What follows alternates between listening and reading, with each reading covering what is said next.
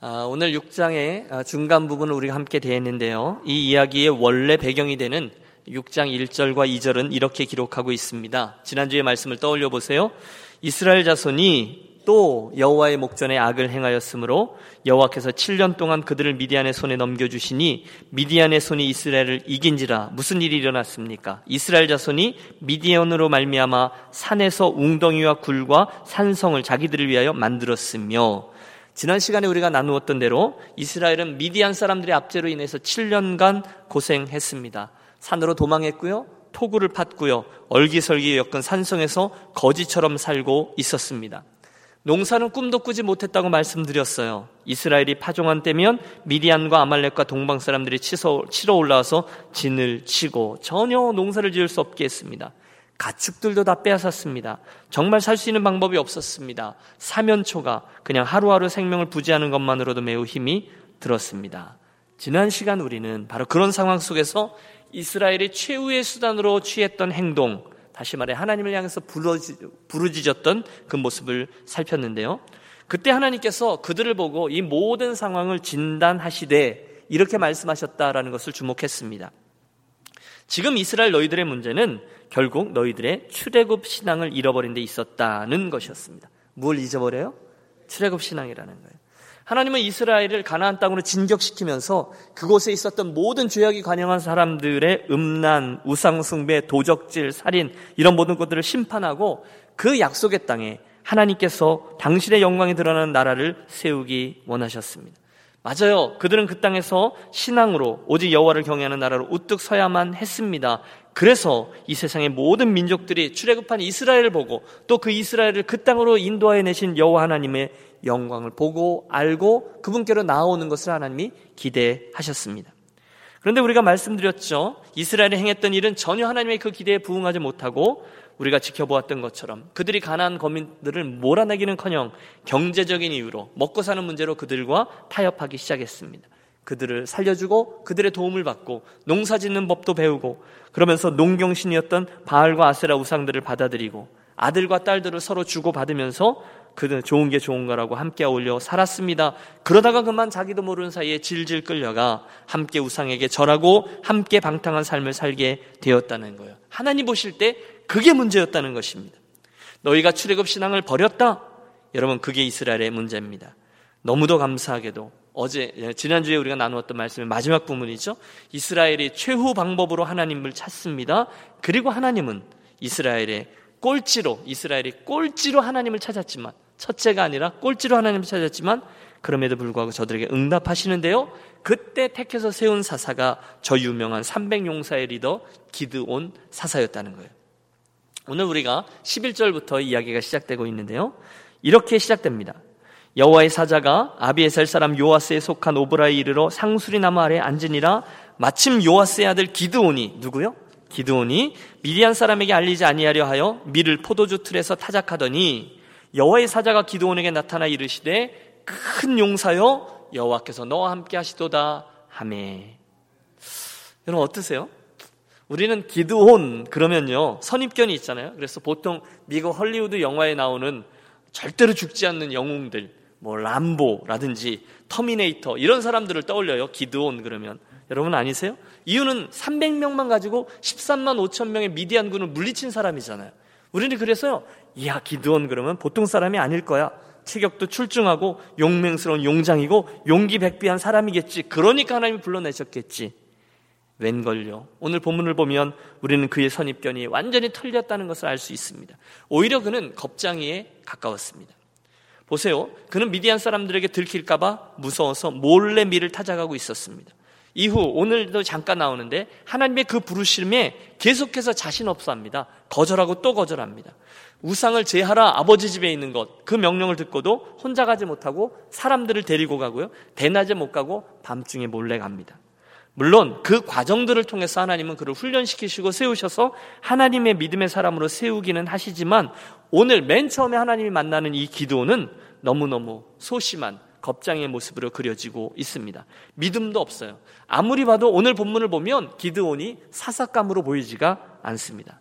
너무도 평범한 한 사람의 농부. 그런데 지금 하나님이 그에게 다가가시면서 뭐라고 부르세요? 큰 용사여라고 부르신다는 거예요. 여러분 이것이 은혜인 줄로 믿습니다. 따라해 주세요. 큰 용사여. 여호와께서 너와 함께 계시도다. 예. 여러분 조각가 어, 미켈란젤로를 아시죠?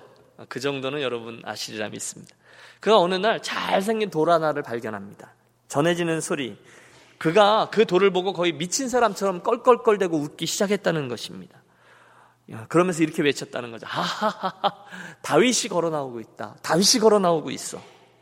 여러분, 제가 그 옆에 있었으면 뭐요? 이렇게 물었을지 모르겠습니다. 참 우스운 상황입니다. 그러나 그의 눈에는 평범한 돌이 아니라 이미 다듬어지고 매끄럽게 깎여서 저 유명한 다윗상, 너무너무 아름다운 다윗성으로, 상으로 저가 이미 변해 있었다는 거예요. 그게 위대한 미술가의 시각인 것이고요. 오늘 하나님께서 기도원을 그 시각으로 보고 계시다는 겁니다. 이게 은혜입니다. 사랑하는 여러분, 혹시 오늘 사람들이 나를 쳐다보는 것, 또는 내가 나를 쳐다보는 것, 더 심각하죠? 내 배우자가 나를 쳐다보는 것, 저와 여러분의 시선이 거기에 머물지 않으시기를 바랍니다. 그것만 생각하면요, 우리는 반드시 우울증에 걸립니다. 여러분, 이 얘기가 뭔 소리인지 모르세요?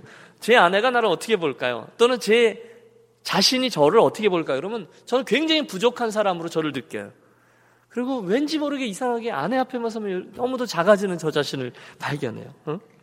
그런데 그러면 안 된다는 거예요. 또 혼날라. 어, 그렇지 않은데.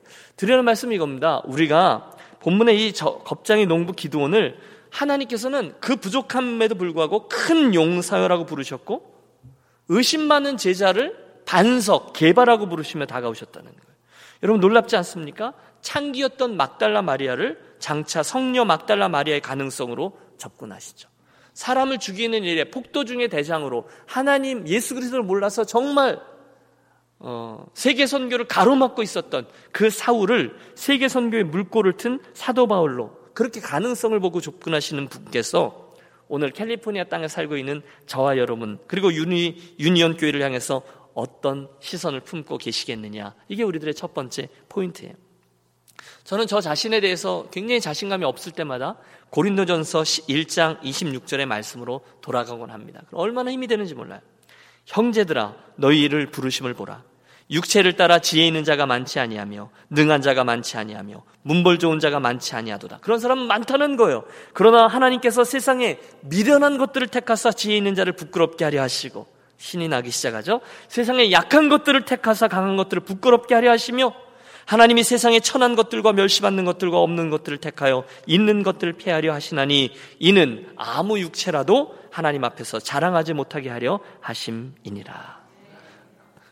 여러분 아멘 소리가 큰 거 보니까 우리 자신이 그렇게 우리 자신을 바라보는 걸 거예요. 우리의 지혜, 재능, 학벌, 소유, 지위, 사람들의 백 이런 것들은 문제가 아니라 대신 이 본문 고린도전서에 나오는 말씀의 주어는 하나님이세요. 그분께서 하신다는 겁니다. 문제는 단 한 가지. 사람들의 시선에서 내가 어떤 사람인가가 아니라 하나님의 시선에 내가 어떤 사람인가인 것이죠. 이 이야기가 오늘 저와 여러분의 큰 소망의 메시지로 들려주시기를 소원합니다. 오늘 본문 12절을 보십시오. 여호와께서 기도원을 향해서 큰 용사여라고 부르실 때 그 이유가 곧 이어서 나옵니다. 큰 용사여 그게 끝이 아니라 여호와께서 너와 함께 계시도다까지입니다. 여러분 대답해 보십시오. 큰 용사가 누구일까요? 손에 칼을 잡은 자일까요? 힘이 장사인 사람일까요? 아니죠. 큰 용사는 한 가지 여호와께서 함께 하시는 자인 줄로 믿습니다. 오직 하나님이 함께 하시기 때문에 저가 큰 용사라는 것입니다. 따라서 오늘 이 미국 땅에서 가나안 땅을 정복하고 살아가고 계신 저와 여러분, 우리의 가장 중요한 문제는 한 가지죠. 주께서 너와 함께 하시도다입니다. 어떤 사람이 강해지죠? 연약한 사람이 강해지는 비결이 뭐죠? 여호와께서 너와 함께 하시면 그것입니다. 오늘 기도원에게 말씀하신 것처럼 여호와께서 너와 함께 하시도다 많이 문제예요. 오늘 16절을 보세요. 하나님이 그에게 또다시 약속하시는데 내가 반드시 너와 함께 하리니 하나님이 함께 계시다는 것이 가장 중요하다는 거예요. 제가 오늘 말씀을 생각하면서 이 부분에 잠깐 섰어요. 눈을 감고 성경에 등장하는 중요한 인물들을 한번 하나하나 묵상해 보았습니다. 촌부 아브라함. 아무것도 뛰어나지 않아요. 평범한 촌부 아브라함이 믿음의 조상 아브라함이 된 것은 여호와께서 저와 함께 하셨기 때문이죠. 모세가 40세에 애굽의 왕자가 아니라 80세에 미디안의 양치는 자의 자리에서부터 시작해서 이스라엘의 영도자가 된 이유는 하나입니다. 여호와께서 모세와 함께 해주셨기 때문이죠.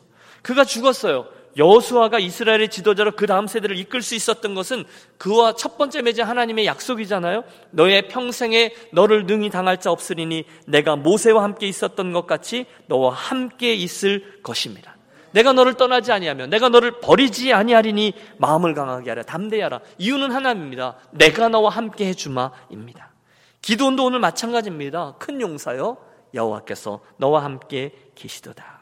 기도원이 기도원이 될 수 있는 이유는 여호와께서 저와 함께 계셨기 때문이라는 거예요. 그렇다면 사랑하는 여러분, 오늘 저와 여러분이 그리스도인으로서의 인생에 또 우리 유년교회 하나님 나라로서의 행보에 가장 중요한 것 또한 한 가지뿐입니다. 주께서 너와 함께 계시도다. 그리고 사실은요, 그게 다입니다. 다예요. 만일 그분이 나와 함께 하신다면 누가 우리를 대적할 수 있겠습니까? 게임셋입니다. 여기에서 오늘 우리가 붙들 첫 번째 기도 제목이 나오죠.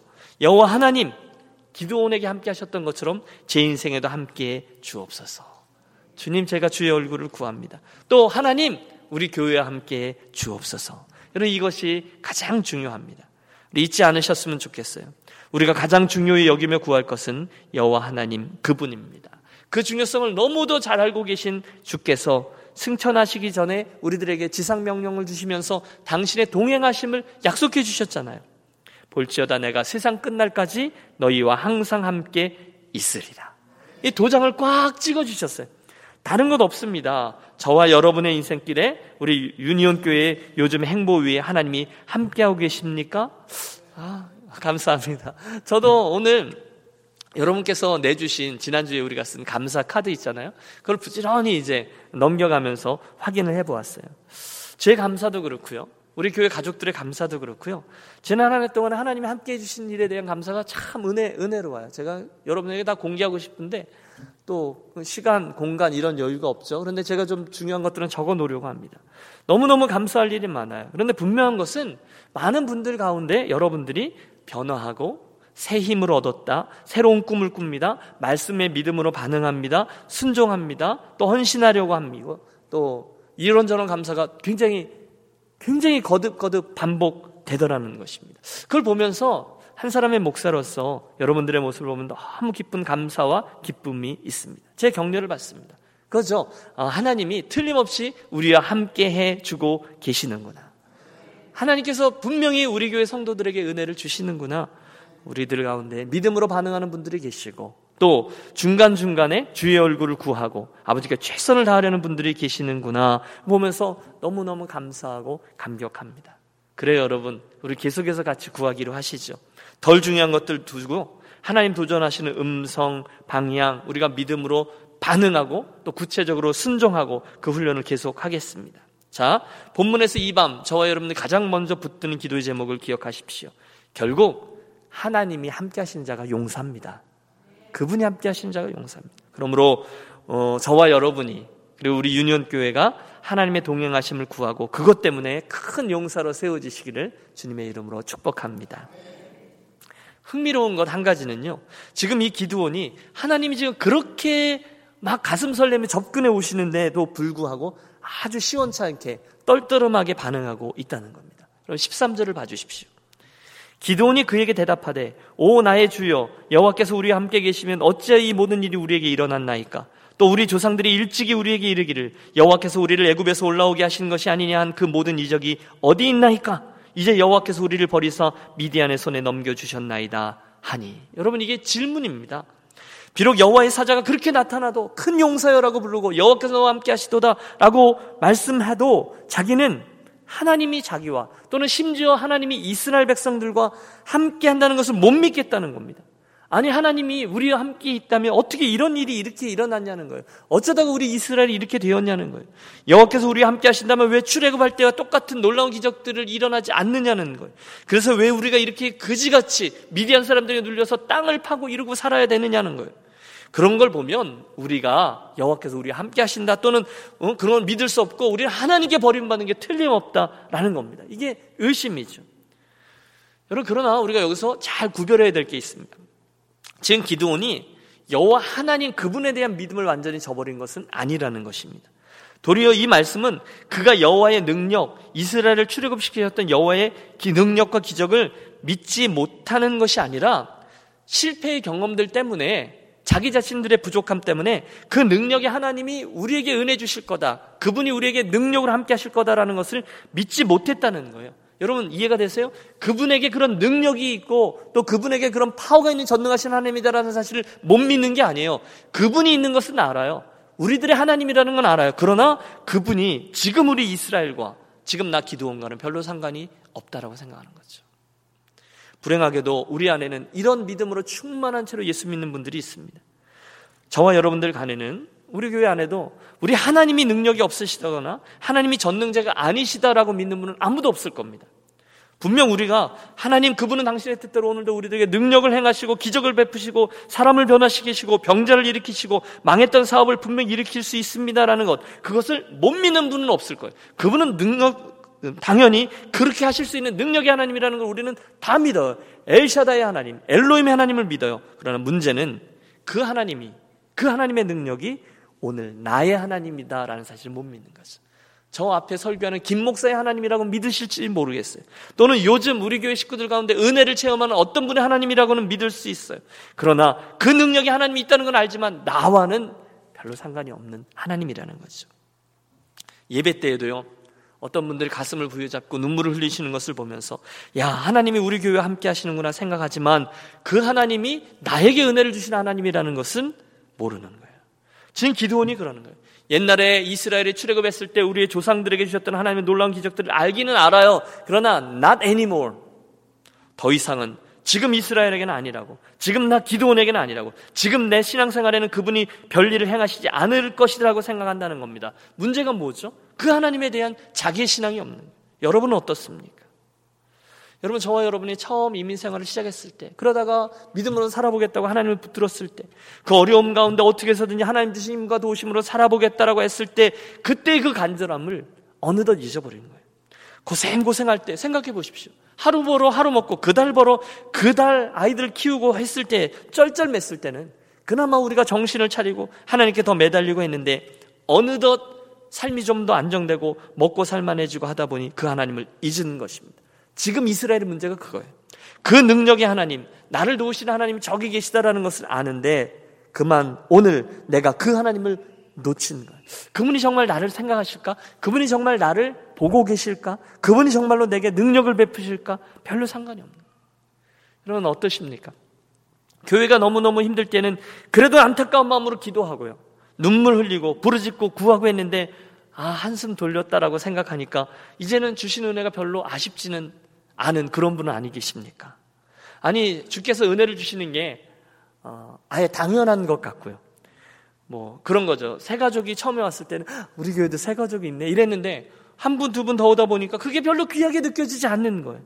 엄청난 기적이고 축복이에요. 여러분, 교회를 찾는 분들이 또는 어, 어, 그 감사 제목에도 그런 분들이 있더라고요. 그동안 신앙생활 안 했는데 유니온 교회 와서 다시금 하나님 만나게 해주셔서 감사합니다.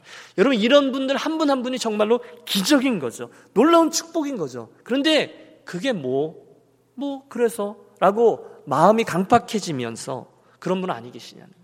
사역을 섬길 수 있는 게 기쁨이잖아요. 여러분 그렇게 믿으세요? 우리가 주님을 섬길 수 있는 게 기쁨이잖아요. 사용될 수 있다는 것, 들을 수 있다는 것, 헌신할 수 있다는 게 놀라운 특권이잖아요. 그런데 그게 한 개, 두 개 확대되다 보니까 혹시 귀찮아지고 왜 나만 이러고 번거로워지고 그러지는 않으시자는 거예요. 우리 지난 시간에 우리 나누었던 말씀 기억하세요? 있을 때 더 잘합시다. 평안할 때 더 매달립시다. 그랬는데 그 이야기가 너무 진부한 이야기가 되지는 않았느냐는 거예요. 제가 말씀 많이 들었죠. 수리형 신앙보다 정비형 신앙을 가집시다. 여러분 그게 얼마나 귀한 신앙인지 몰라요. 사랑하는 여러분, 제 질문은 이겁니다. 오늘 저와 여러분 그 기도원의 모습을 보면서 혹시 나는 어디 서 있는가를 돌이켜 보자는 것입니다. 주께서 저와 여러분에게 매주 다가오시면서 말씀하시잖아요. 큰 용사여 주께서 너와 함께 계시도다.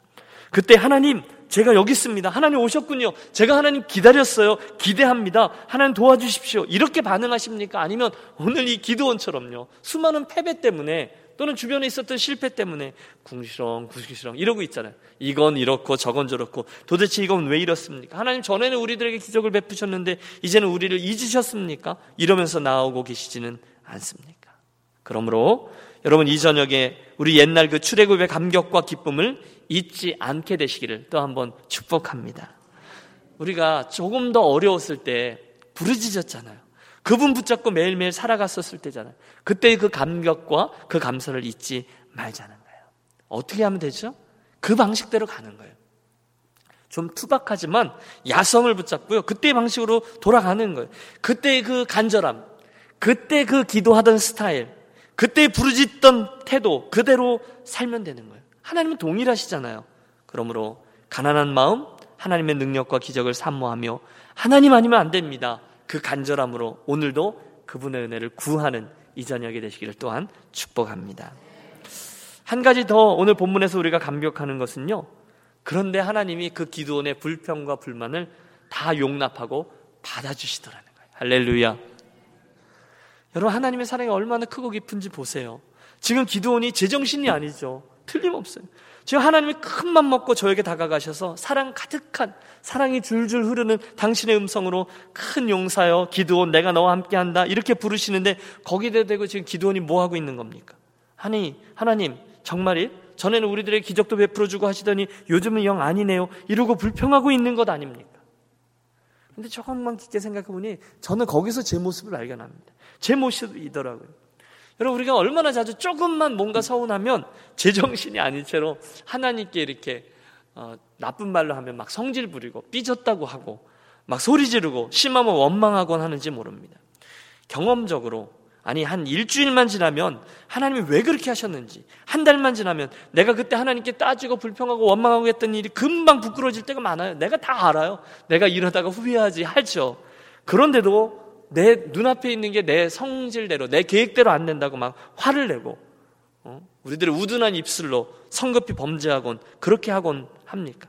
어째서 하나님 내가 요즘 이런 어려움을 당해야 합니까? 왜 내가 이런 고통과 멸시와 천대 오해를 받아야 합니까? 하나님 정말 사랑하기는 하시는 겁니까? 이렇게 따지면서 나아가요. 그런데 여러분, 저 같으면요, 에라이 노마 하고 꼴밤을 한대 먹이고 시작할 것 같지만, 하나님은 그렇지 않으세요. 저는 이게 굉장히 은혜롭습니다. 이 밤 그럼에도 불구하고 또다시 그를 사랑하시고 또 용납하시는 하나님의 사랑을 우리 함께 바라보겠습니다. 하나님이요, 그 기도원에 궁시렁궁시렁대고 왜 이렇습니까? 정말 하나님 살아계시다면 이럴 수가 없죠. 하는데 그 얘기를 다 듣고서도요, 이렇게 행하세요. 14절을 봐주십시오. 14절. 14절을 좀 펼쳐주십시오.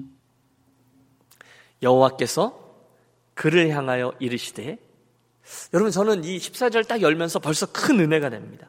여호와께서 그를 향하여 이르시되 하나님이 지금 기도원이 궁시렁 궁시렁 되는 걸 다 들으셨거든요. 그런데 그를 향하여 이르시되 여러분 개혁 한글 성경은요. 여호와께서 그를 돌아보아 이렇게 표현하고 있어요. 여기서 그를 향하여 또는 그를 돌아보아라는 말이 여러분 단순히 그를 쳐다보았다 이런 말씀이겠습니까? 아니에요.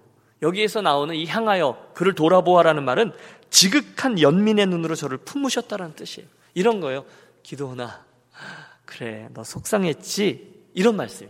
내가 그랬구나. 여러분 하나님의 이 시선은요 저의 상황을 진심으로 이해하고 공감하고 안타깝게 여겨주신 그분의 눈길을 표현해요. 아마 속으로 그러셨을걸요. 그래 기도원 내가 그랬구나. 내가 철이 없어서 그러니까 내가 그냥 들어는 죽게. 그러나 내가 곧 이해할 날이 올 거야. 기도나 내가 속상한 것 알아. 그런데 내가 너를 버린 게 아니라 너희가 출애굽 신앙을 버린 것 때문이야. 그 죄악이 너희와 나의 사이를 낸 거지. 여러분 중요한 것은 이겁니다. 하나님이 그 부족한 기도원의 모습을 그대로를 용납해 주시고 인정해 주시고 또 한 번 권면하시고 새로운 사명을 주셨다는 거예요. 할렐루야. 여러분 우리가 요즘 주일 낮 강단에 일곱 교회를 순서대로 살피고 있잖아요. 그런데 일곱 교회에게 주님이 가지고 계신 마음이 공통점이 바로 여기 있습니다. 부족해요. 그리고 저 같으면 막 뒤집어 버리고 싶은 만한 형편에 있는 교회들이 있어요. 우리가 내 이번 주일에 살필 교회가 라우디게아 교회인데요. 형편 없거든요. 그런데 주님이 그를 포기하지 않으세요. 그리고 책망 가운데서도 은혜 가운데 책망하시고요. 그들을 용납하고 인정하고 그 모습을 또다시 새로운 사명으로 불러 내시더라는 거예요. 여러분 성경에 그런 스토리로 가득하잖아요.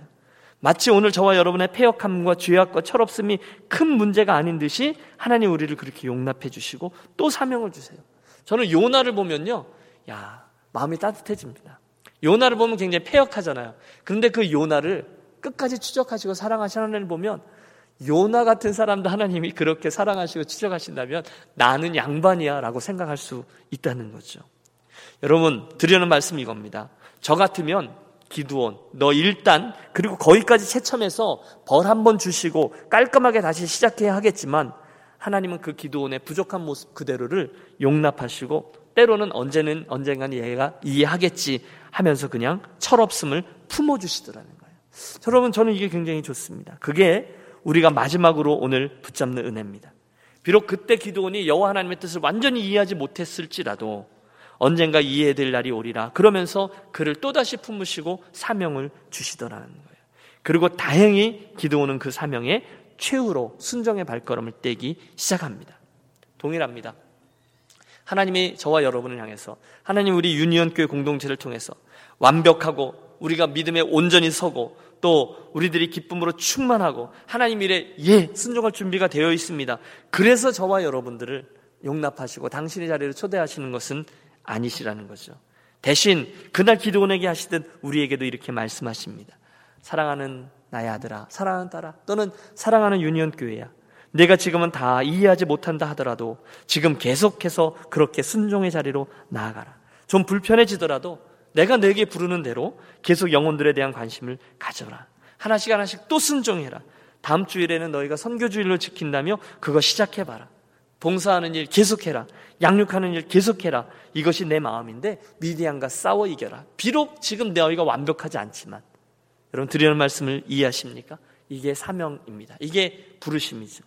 14절 여호와께서 그를 향하여 이르시되 완벽하지 않아요? 그런데도 물쓰세요.